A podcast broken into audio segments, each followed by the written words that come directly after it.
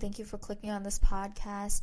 And you're listening to Retold, a podcast where I review and analyze modern retellings of ancient Greco Roman history and mythology. I'm your host, Sophia, and in this episode, which is part two of the episode that was released right before this one, um, I'm going to continue talking about the Trojan War. Last time I talked more about the lead up and the events that kind of allowed the Trojan War to start, whereas now I'm going to be talking about the actual events of the conflict.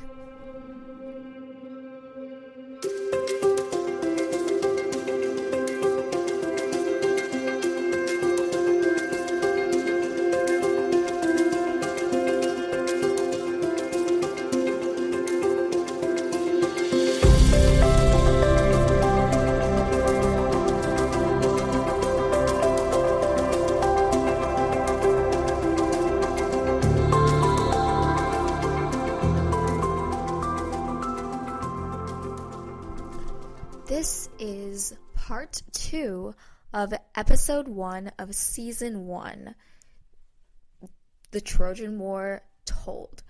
And I'll do a brief recap of part one of this episode just because um, there may be some people who took a break in between listening to these two episodes. I definitely do not think that you can skip the part two, but the part one because. Um, yeah, I mean, if you, what I'm going to say is less than what the Wikipedia article will say.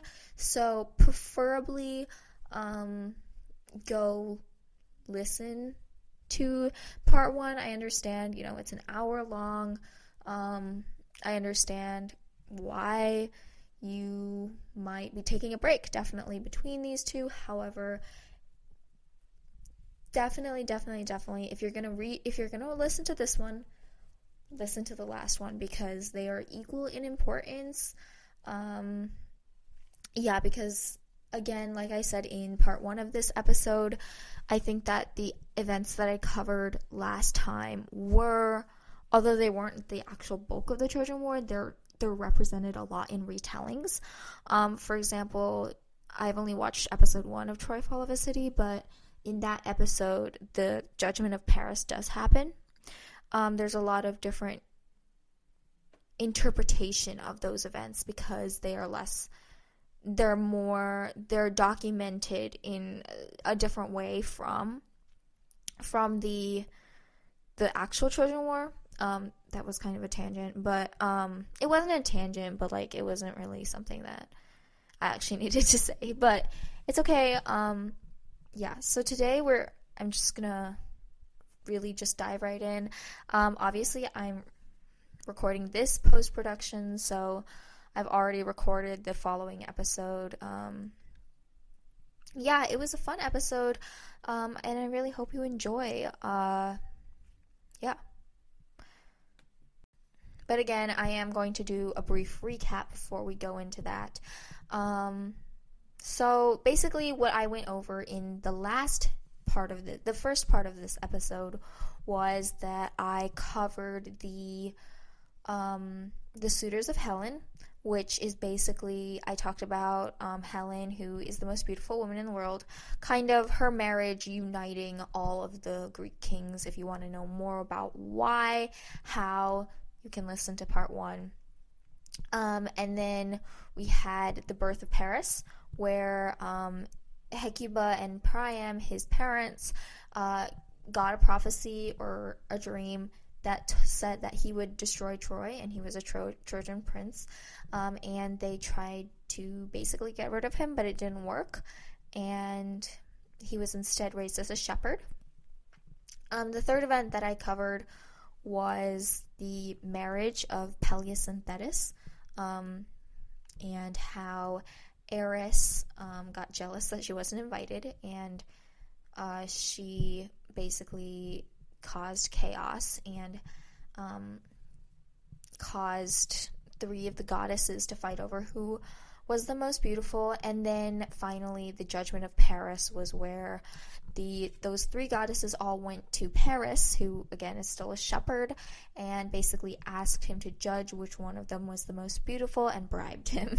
And eventually, and one of them, Aphrodite, had bribed him with the love of Helen, basically, and he had um, eventually reclaimed his birthright, I guess, as a Trojan prince again.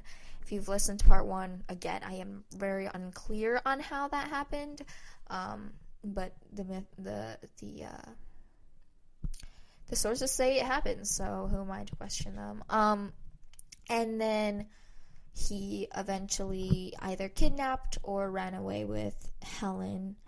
Um, and they have now gone back to Troy, and uh, the entirety of the Greek army has basically declared war on Troy because they were united by Helen's marriage and they had all had a duty to um, support her marriage if if something wrong happened and obviously Paris kidnapping slash eloping with her was definitely something that threatened the um, her union with uh, Menelaus, who is her husband.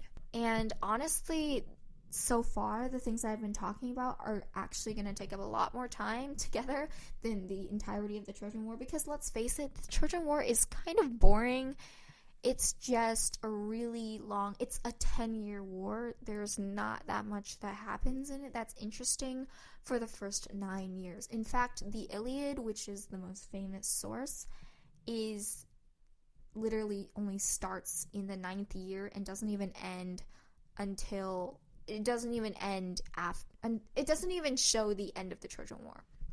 So I'll just kind of really quick zoom through the beginning of the, the first nine years and then kind of focus a little bit more on what the Iliad says. Um, we're already getting to like the hour mark.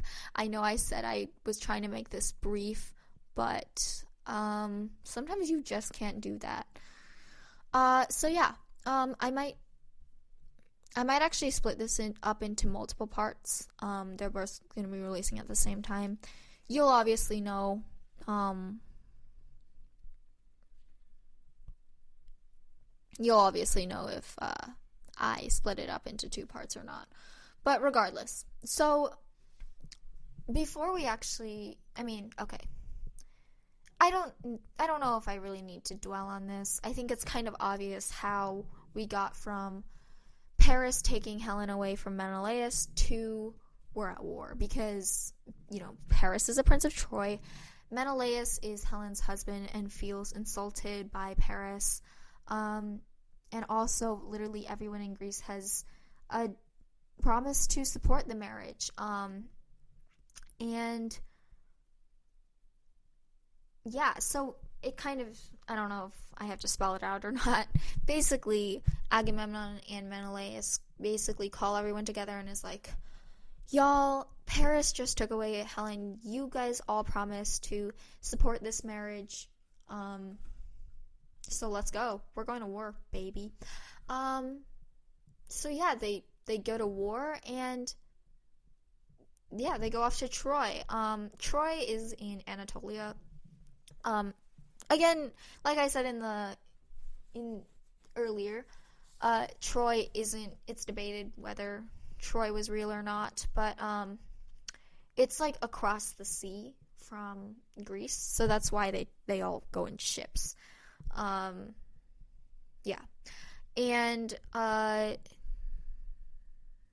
before we get into the actual events of the Trojan War, there's another player who is going to be really important in the Trojan War, and that, my friends, is the son of Thetis and Peleus, the people who got married at the wedding. The you know, Thetis is the goddess, Peleus is the one who kidnapped and raped her, and then married her.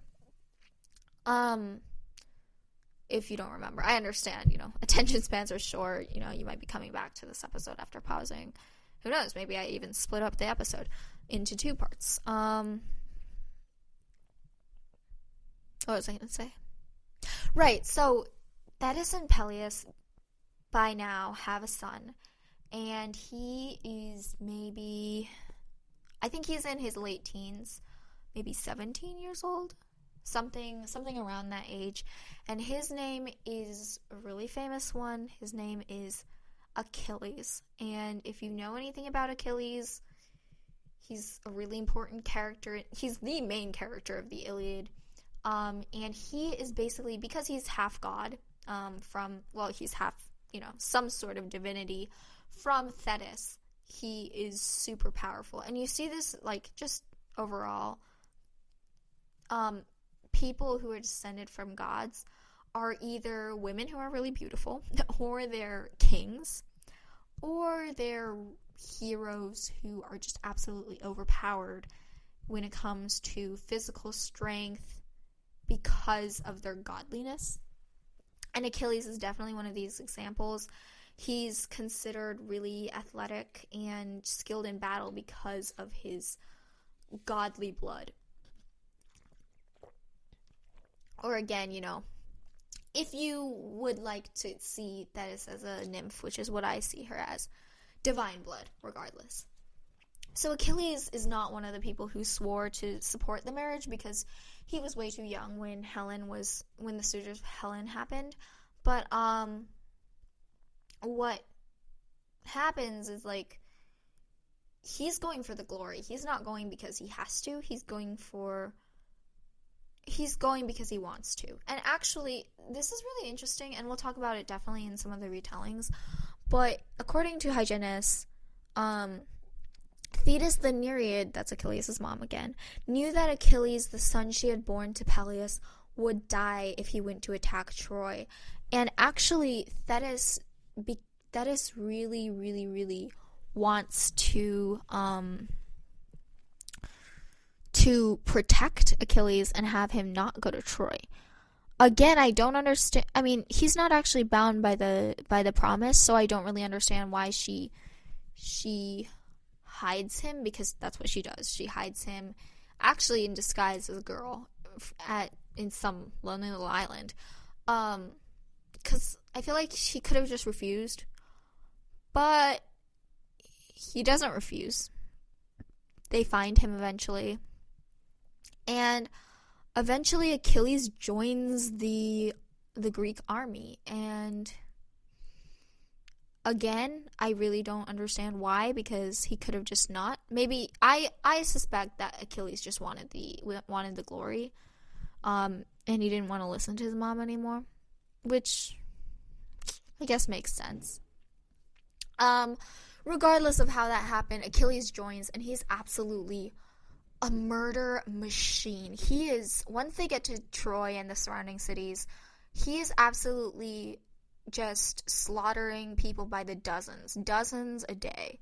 Um, or at least, you know, like at least 5 a day. He's he's basically ransacking entire cities by himself. Obviously, he's brought his he's a prince, so he's brought his like army with him, but he is really what makes the Greek army so powerful. And they because of him, they just bulldoze through the towns surrounding Troy. Um, and in the first few years of the war, they again they attack the cities around Troy, the smaller, less powerful cities who have really strong ties with Troy, and two of the really famous ones are Thebe and Lyrnessus. Thebe is actually the princess of the the king of Thebe was the father to the wife of the first son of Priam and Hecuba. And if you'll remember, Priam and Hecuba were the king and queen of Troy, and their son, their first son, their the the crown prince basically is a dude named Hector, and he's kind of the Achilles of the Trojans, but he's definitely not as powerful because he's just immortal. Actually, some people say he's the god of he's the son of Apollo, but I personally definitely don't believe that because in the Iliad, he's far less powerful than um, than Achilles, and Achille and Apollo is definitely a more powerful god than Thetis. So I don't believe that. And also, like that's most ninety nine percent of the sources say that he's Priam's son, so we're just gonna go with that version. Um, and Priam's son, again Hector, his wife Andromache is from Thebe, and that's kind of why Thebe is important. Her entire family is slaughtered by Achilles, except for in some stories one brother, and because she has like eight brothers or something. Um, her dad is also s- killed. Um, in some versions, her mom dies later. In some versions, she um, comes to Troy. But regardless, um, so yeah, he's basically Achilles again is just murdering people left, right, center, everywhere. Um, and Lyrnessus is another city where, and the only reason really Lyrnessus is important is because the queen Briseis is taken as Achilles' prize of honor. And prizes of honor were basically in the Iliad. Prizes of honor is base. Prize of honor is a euphemism, basically, for a king's most important sex slave. Um, because when they attacked these cities around Troy, they would basically murder all the men, and then they would take all the women as slaves.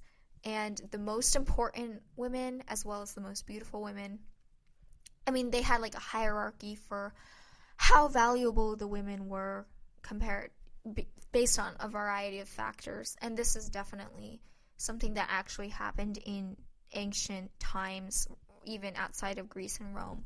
Um, you would take prisoners of war, specifically women. I, I, mean, in ancient times, typically not all the men would be slaughtered. They would eat. They, they would usually also be taken as slaves. Um, but at least in Rome, um, that's really my my my real. Uh, I don't know. I don't know how to say this. That's really what I'm basing this this this off of. But um, in Rome, they would take like mostly everyone as slaves, but the Greeks did not want to leave a single Trojan alive, or anyone who was allied to them, or even just around them. They murdered every man in in that area of that that piece that chunk of land. They murdered every man they could find, and they took every single woman as a, a slave and the more important ones, the more valuable ones, specifically former members of the for, former nobles or aristocrats or royals, they would take those would be the most valuable, and the kings would be able to choose from the most valuable ones, um, to choose one to be their sex slave, basically, and that was a symbol of their honor and a symbol of how well they did in battle. Their their their impressive feats as warriors basically. That would be their reward. That would be their their their their honor and their their might just basically personified would be their prizes of honor. And this is really important because in the ninth year of the war they've already gone to troy. They've murdered they've they've destroyed all the cities near Troy, and there are they're at the Tro- Trojan gates. And during the ninth year, what happens is that Agamemnon also has a prize of honor, and her name is Chryseis. And if you before you ask me why, um, before you ask me why Briseis and Chryseis sound so similar, I know it's confusing, but it's because um, they're both patronymics. So, a patronymic, for anyone who doesn't know, is basically a name that would indicate what your father's name was. Um, I believe they definitely, uh, Russians definitely use these. Um, as far as I know, um, they, like nowadays in Russia, they use them as basically the middle name is a patronymic. Um, yeah, in the Iliad, they actually use patronymics a lot for the kings. So, for example, Diomedes, um, he is a king, and he is often called Tydides because his dad was named Tydeus. So, Tydides is like the the patronymic of Tydeus because he's the son of Tydeus. And Achilles, you know, he's the son of Peleus or Peleus or whatever. So he would be called Pelides or Pleiades. Um, yeah, and you can see this a lot in the Iliad and also other epics. Uh, yeah, that was just an interesting tidbit that I thought that again, I thought it was interesting. Um, so then, well, yeah. So that's that's kind of the setup. They both have prizes of honors. Agamemnon's is Chryseis. And remember, Agamemnon is the leader of the Greeks. I don't remember if I actually mentioned this, but he's the leader of all the Greeks because he's the king of Mycenae, which is the most powerful Greek city state. Um, and Agamemnon's prize of honor is Chryseis. Achilles's is Briseis.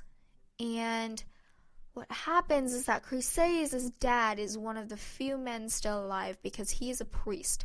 He's a priest of Apollo, more specifically. Um, and Apollo was really into the Trojans. He hated the Greeks. He was really into the Trojans. Um, don't really know why, but he was. Um, he loved them. And actually, the gods would really. The gods did this a lot. A lot of the gods did this during the Trojan War. They would pick sides.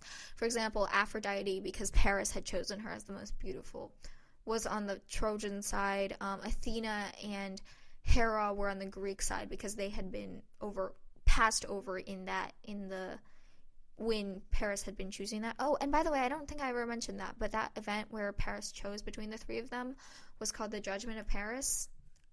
Um yeah, so every god that chose sides really normally they kind of had a reason for choosing their side. I don't really know what Apollo's reasoning would be. I know Ares chose the Trojans because he was into Aphrodite. Um, Poseidon chose them because he and Apollo had actually um, they had been they had built Troy's walls, and I think they talk about this in the Iliad. They Poseidon and Apollo had built Troy's walls as a punishment from Zeus because they had tried to overthrow him, and the Trojans did not reward Poseidon for his work. And basically, what happened was he got mad and he sent a sea serpent, and Troy had to sacrifice one of their princesses. Um, and she was eventually rescued by Heracles and became someone's wife. Um, sound familiar? That's because it is. It's basically the exact same story as Andromeda and Perseus, which we will get to again. We'll get to pair. Like I said, Perseus he's coming up in a future season. This is all to say, I don't really understand why Apollo was on the Trojan side because he was also one of those people who built the Trojan walls, and he also, and he didn't have any re- really reason to not to not like the Greeks. Again, I don't really understand, but he was really into the Trojans, so yeah. Um, and Chryses is Chryseis' father's name, and he was the priest of Apollo, so he asked Agamemnon to give Chryseis back, and he brought um, all this stuff. He brought all the he brought like gold and stuff and riches and money to ransom as a ransom for Chryseis, but it wasn't enough for Agamemnon because um, for whatever reason he doesn't want to give up his property, his quote unquote property. Um, so Agamemnon was like, Get out of my camp or else I will murder you. And Chryses, obviously, he's like an old dude. He books it because he does not want to be murdered by this army of Greeks. But he also definitely doesn't want to leave his daughter to be a sex slave. So, what he does, against her will, obviously, so he prays to Apollo and he's like, Apollo, dude, I need a favor. I've been your loyal priest for so long. If ever I, you know, honored you, please avenge me. Um, make this right.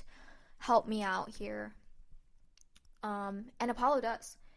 Uh, according to the Iliad, um, his silver bow rang death as he shot his arrow in the midst of him. First he smote his mu- their mules and their hounds, but presently he aimed his shafts at the people themselves, and all day long the pyres of the dead were burning. So, yeah. This devastated the Greeks.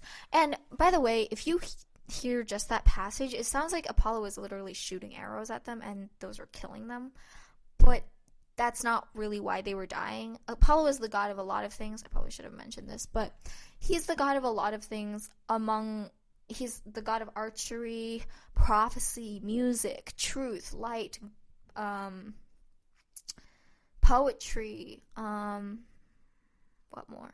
The sun, medicine. But he's also the god of plague. And he was said to be able to um, basically cause plagues by shooting people with arrows. And that would bring plague to the to their populations basically. And obvious we also know that it was definitely a plague because um, later Achilles is talking about it and says, "Take away the plague." So that's you know it is plague. Just yeah, just trust me on that. It's a plague. Um, and again, this just absolutely rocks the Greeks' world, not in a good way. Um, they have no idea what to do. Um, and eventually Achilles speaks up to Agamemnon, and they've got this like weird little rivalry going on already. And Achilles is like, Agamemnon, maybe we should ask um, someone why we're being set upon by this plague. Personally, I think it's obvious, but I guess not because Achilles is like, how about we ask this prophet dude, this seer? Um, why Apollo is mad at us. And again, I thought that was obvious, but maybe it's because Agamemnon is ref- refuses to acknowledge it, but this dude, the priest, or not the priest, the seer, the uh, the prophet is like, dude, it's because of Crusades. I didn't think, honestly, this guy might even just be a fake. This guy might be a scammer this guy might be a fake psychic or whatever because I could have told you that. um, but regardless, um,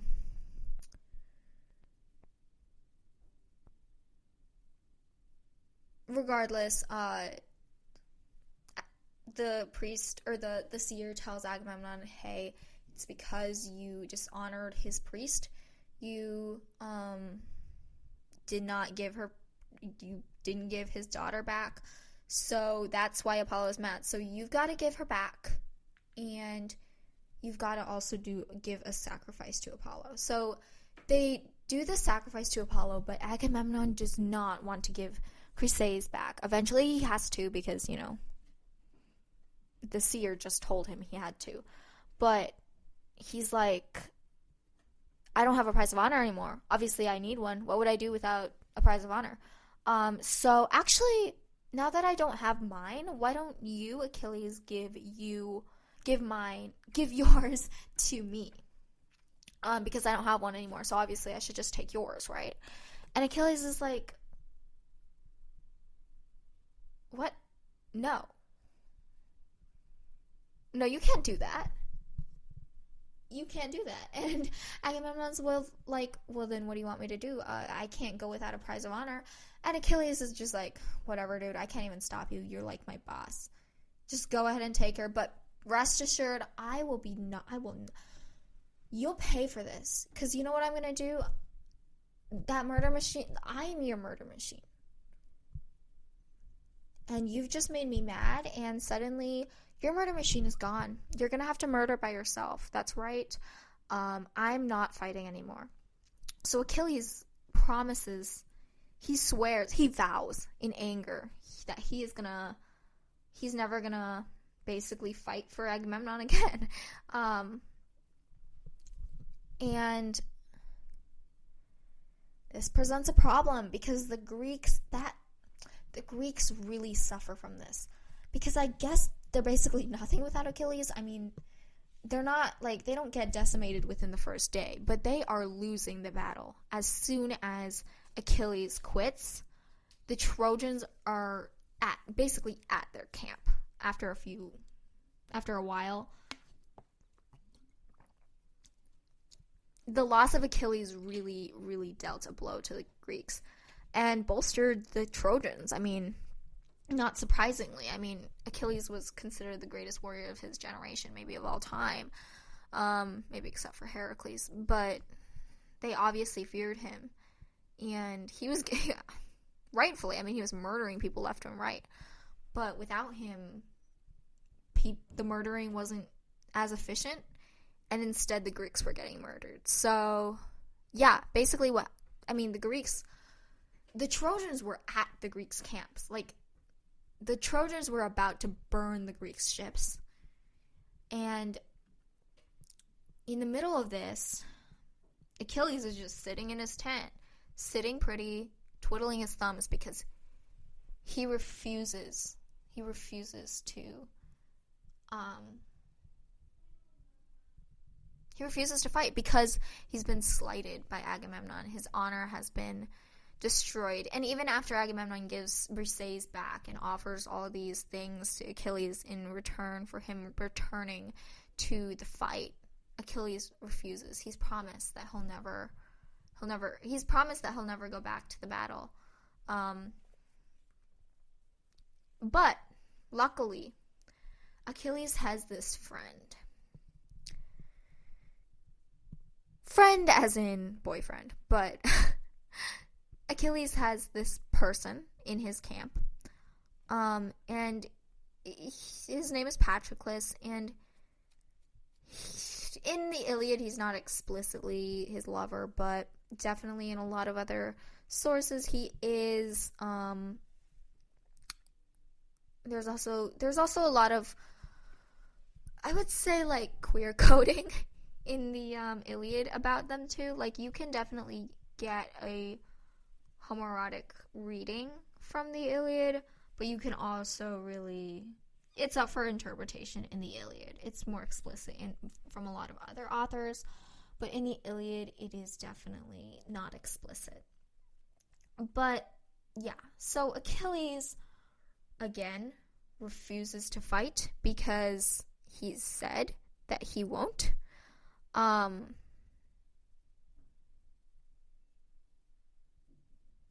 basically he's basically he's saying he promised that he would never fight for Agamemnon ever again. He would only fight when the Trojans reached his camp, which they haven't yet. But Patroclus is basically he sees all the other Greeks getting murdered, getting slaughtered by the Trojans, and Patroclus goes to Achilles and basically begs him to help the other Greeks. And Achilles is like, I'm not gonna help the Greeks. I told I swore that I wouldn't unless the Trojans attack me. But you know what? You know who can? Who can attack the Greeks? You can attack the Greeks. So why don't you um, put on my armor and lead our entire army into war with the Trojans again? Because I guess we're rejoining this fight.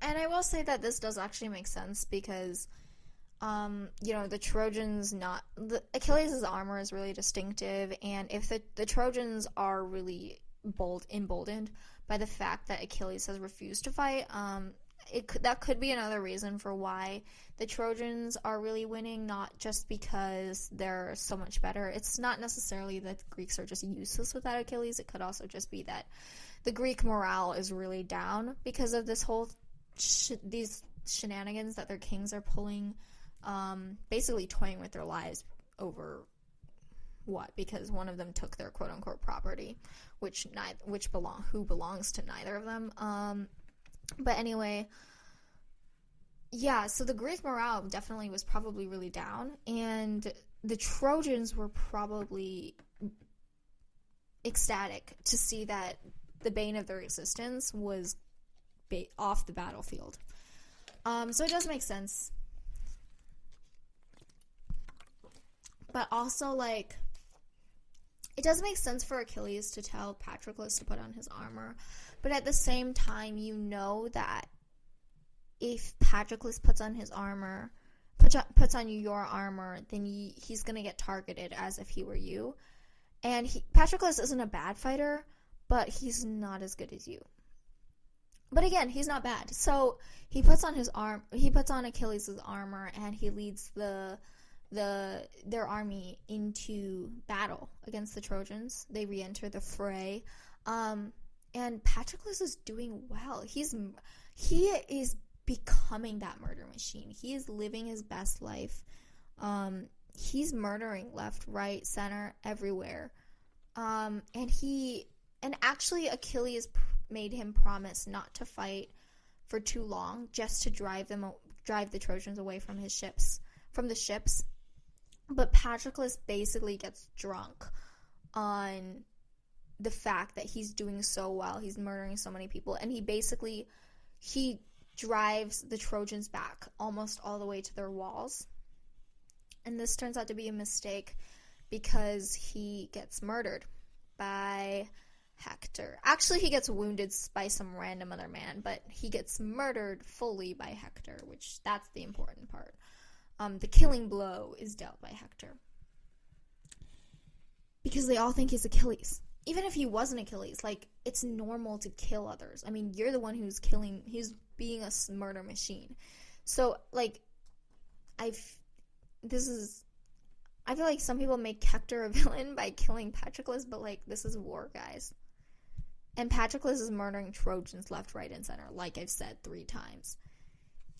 Hector, even if he knew that Patroclus was Patroclus and not Achilles, like he was fully, I I believe that he was fully within his rights to kill Patroclus. Okay, this is going past the original story, but I'm just gonna. We can't we can't forget that the Trojans, this is what they're what the Trojans are doing right now. They're defending their homeland. Because do you know what's going to happen if if Troy loses? Their men 100% murdered. Women 100% taken into slavery. Probably a lot of them will be sexually assaulted. A lot of them will be sex slaves for the rest of their lives what happens if the Greeks lose? all the people who came are probably going to get slaughtered. Everyone, but every everything in their lives besides their own bodies is back home safe. Their their wives, their children, their entire kingdoms are back in Greece. They're not in any danger. They're the ones who came to Troy. They're the ones who started this war yeah, you can say that Paris and Helen started this war, but that's not that's not relevant. I mean, really, like you're telling me that you're telling me that all of literally an entire city should be destroyed because of one prince kidnapping some princess or some queen that's ridiculous. When we're talking about morality, that's just ridiculous. And again, it could be that Helen went willingly. So, in that case, it's like, Menelaus, you have no right to do this. No one asked you to do this. Helen didn't ask you to do this. Stay home. It's just so annoying. Like, I don't. And they're all. Okay, this you re- remember if you if you listened to the announcement episode, you heard me talking about how there are a lot of people who haven't read the the original sources, haven't heard the original story, and just go off of the retellings. I feel like a lot of those people villainize the Trojans. Not a lot. I think most people are pretty reasonable in this in this fandom, but some people villainize the Trojans and really really glorify Achilles and it's just like, do you know what this man did?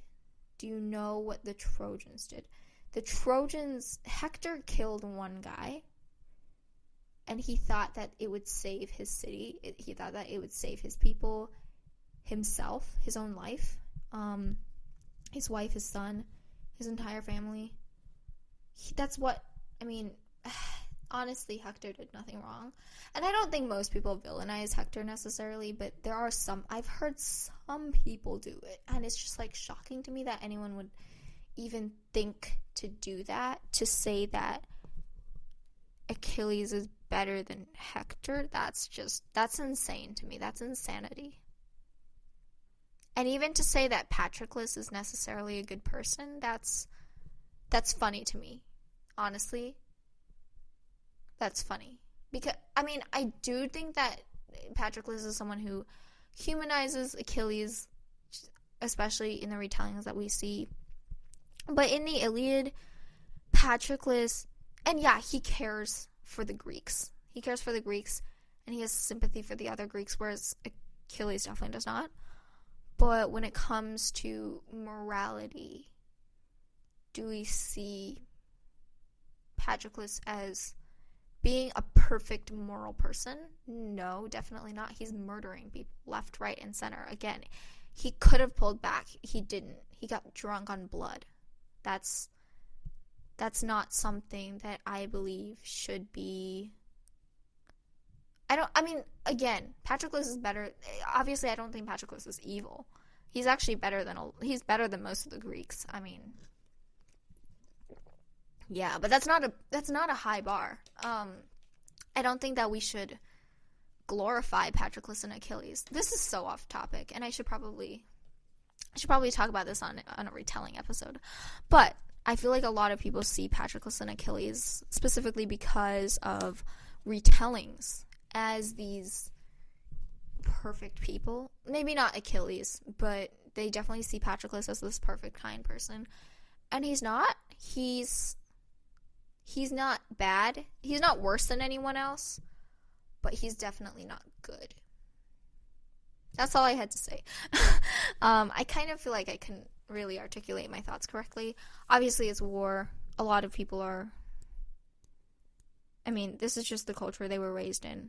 I'm not condemning anyone or saying that Patroclus is bad or that saying liking Patroclus is bad. I'm just saying that maybe we should shy away from the concept that Patroclus is this perfect person.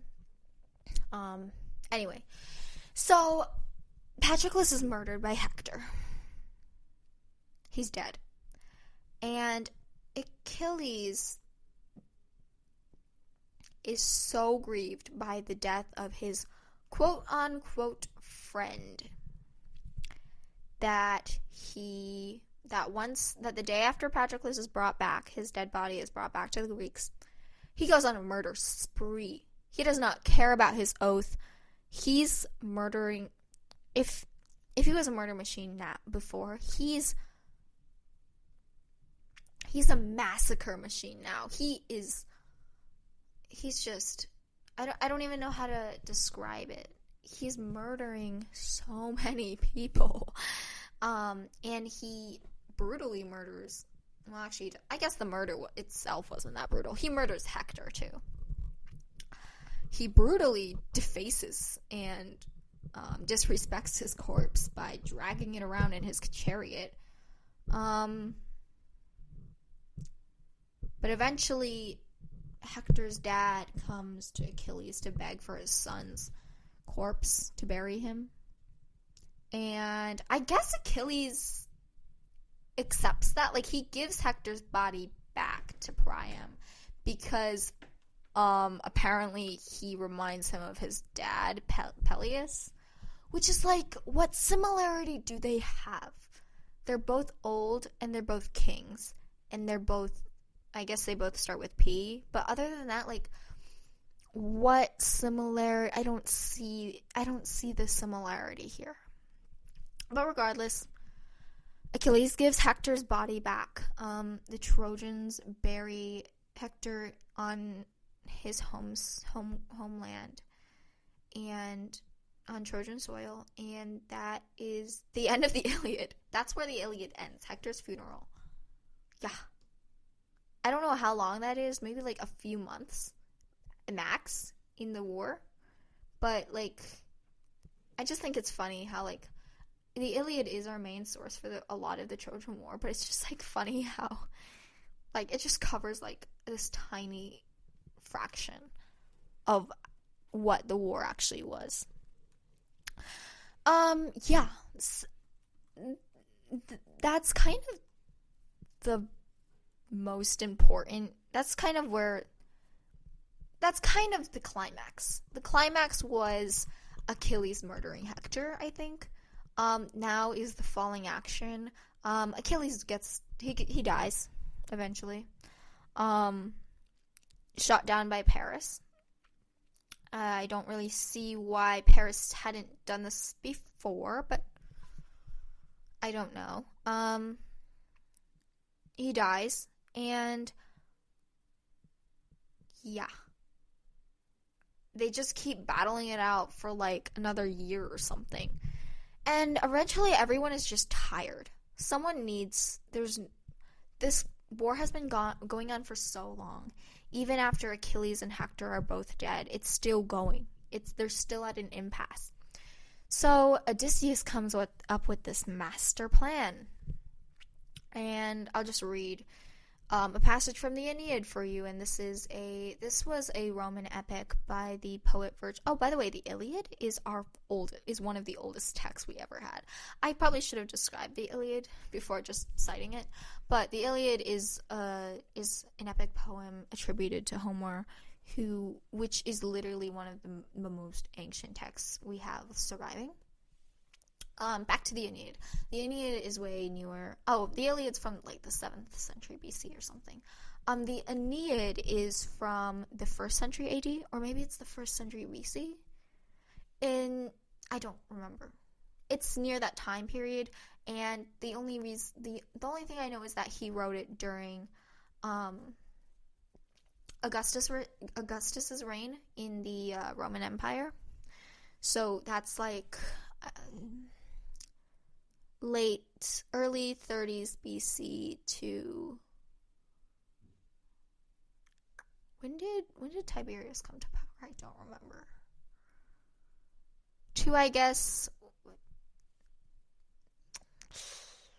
early 20s AD, late 10s AD, something like that. So basically very early first century AD or maybe first century BC. I don't I don't know the exact date.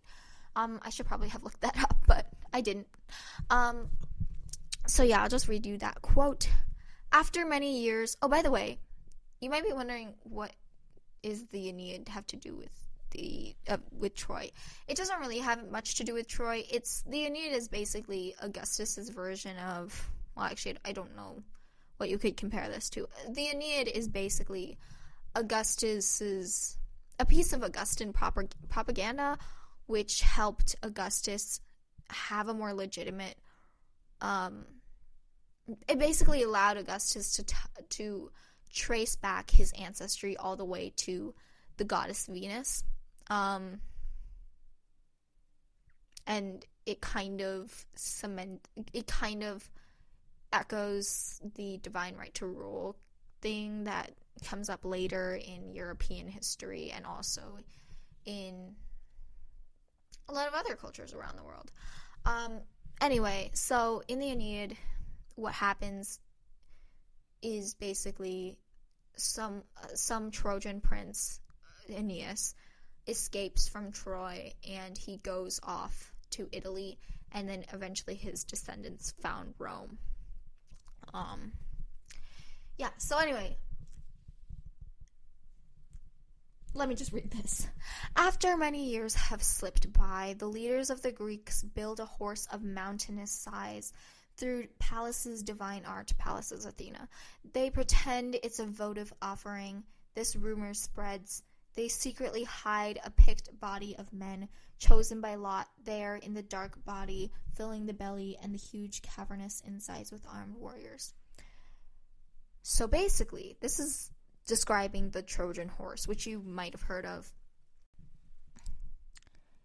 It's the origin story of um, the famous saying, "Don't look a gift horse in the mouth," which is actually very not not in line with the myth. Because what happens is that Odysseus comes up with this master plan where they'll look like they'll make it look like they're retreating, and then they leave a huge wooden horse behind um, and the Trojans will basically think it's an offering to the gods and also to the Trojans as like a peace offering and also to the gods. I don't really know how those two relate to each other, but whatever. Um, so they leave it there and they fill it. Well, the Trojans take it inside their walls. Um, and then it turns out that the Trojan horse is actually hollow and it's filled with a bunch of Greek soldiers. And it turns out, you know, those all those ships that left, they're just around the corner. The Trojans just couldn't see them because they were like hidden or whatever. So the Greek soldiers inside the Trojan horse come out of the horse. They open the gates of Troy. The the Greek ships come back and you know that's how Troy falls. They get inside those walls and it's over.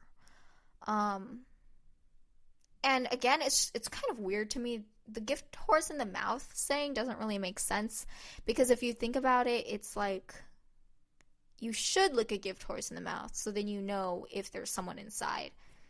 But it's another example of an English phrase just completely being used incorrect. A completely weird and incorrect English phrase that somehow relates to something but doesn't actually make sense given the context. There's a lot of examples of those, but actually fun fact, you know the um the blood is thicker than water saying? that saying actually is apparently I read somewhere. I don't know if this is actually correct, but I read somewhere that the original saying is that the blood of the covenant is thicker than water of the I don't remember what that was. But basically it was saying that, you know, like if the covenant is like chosen brothers, you know, like religious things, like the basically the bond you have with fellow people of your religion is like more powerful than your actual familial bonds. I don't know if that's true. I just read that somewhere on the internet. Please tell me if it is. Um, by email me, by emailing me, and I think that's a good segue. And just that's all I had to say. So that's a good segue into my contact information. Um, my email is retold the podcast at gmail.com. Um, my website, uh, which is where you can find all these episodes as well as links to all my contacts, um, as well as just it's just you know it's just the stuff that's normally on our website. Um, that's retoldpod.carrd with two R's dot co. My Instagram is Retold Pod. My Storygraph is retoldpod. My Curious Cat is retoldpod. Those links will all be in the description and also at my website. Um, yeah, also, if you want to subscribe to my Patreon for only $2 a month, you can do that. You can get tons of exclusive benefits, um, early access, uh, tons of exclusive content. It's just going to be awesome over there. So please, please, please consider subscribing um, if you enjoyed this podcast. And I really hope you did enjoy this podcast. Um, thank you for listening. This was this was really fun for me. I hope it was just as fun for you. Um, yeah, I'm really excited for the when I start to actually get into the retellings, which you know is the point of this podcast. Um, next next episode, I'll be covering the Song of Achilles, and that will be coming out in two weeks for normal, for regular feed listeners, and in one week for Patreon listeners. So, thank you so much for listening.